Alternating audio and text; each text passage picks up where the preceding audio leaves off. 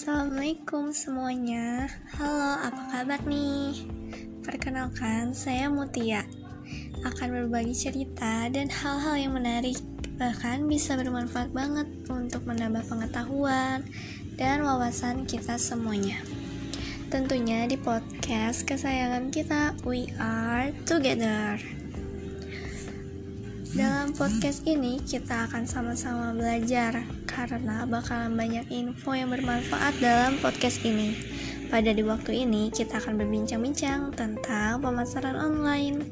Yuk kita lanjut.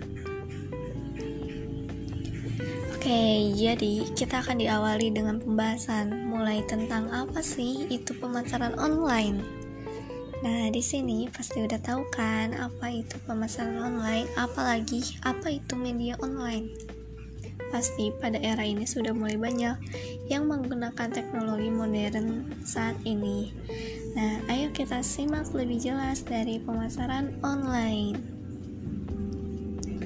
Jadi, pemasaran online itu kegiatan komunikasi dalam pemasaran yang menggunakan media internet. Tentu dong ya, internet itu sangat canggih sekali dan banyak sekali pengguna internet. Maka dari itu, disinilah peluang pemasaran bisa masuk. Karena sebelumnya, pemasaran dilakukan secara offline itu justru sangat mengeluarkan biaya yang tidak sedikit.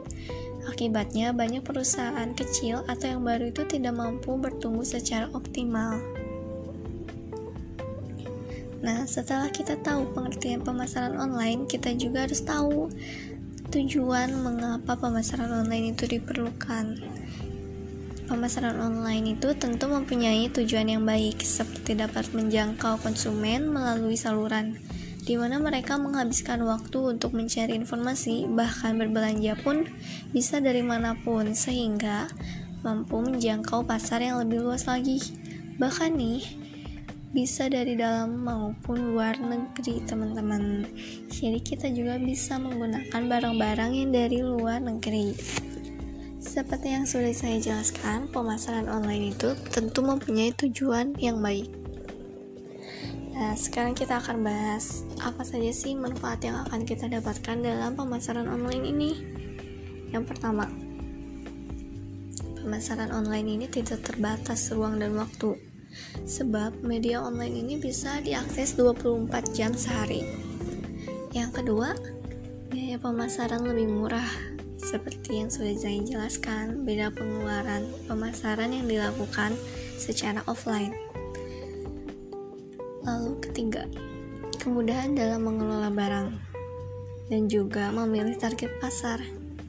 Tentu dong ya, kita juga harus bisa mengelola barang masuk dan keluar, uang masuk dan keluar, yang kayak gitu.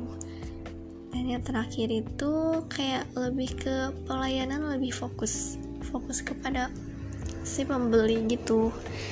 Jadi e, bisa langsung chat, langsung berkomunikasi langsung dengan pembeli secara online. Dan dalam pemasaran online juga memiliki strategi atau cara untuk memulai.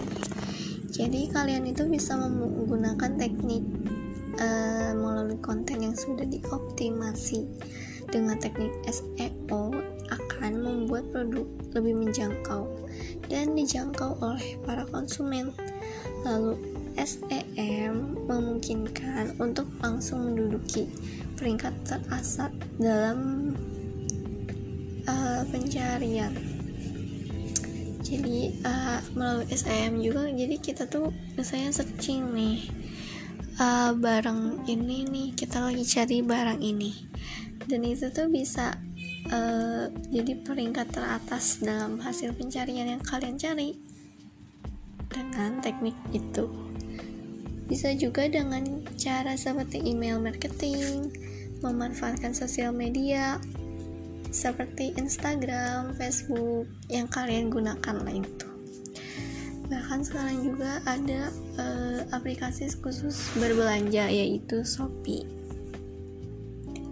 Bisa juga melakukan melakukan web design dengan sangat menarik, video produk video production, bahkan sampai melakukan konten marketing yang baik. Pemasaran online juga memiliki dampak positif dan negatif. Misalnya positif tentunya ya yang udah kita jelaskan, kayak menghasilkan manfaat-manfaat yang baik. Nah, sisi negatifnya itu loh. Ada dua dimensi, yaitu bagi konsumen dan bagi produsen. Bagi konsumen itu kayak seperti penipuan, tidak sesuai harapan, keterlambatan pengiriman, dan kesulitan transaksi.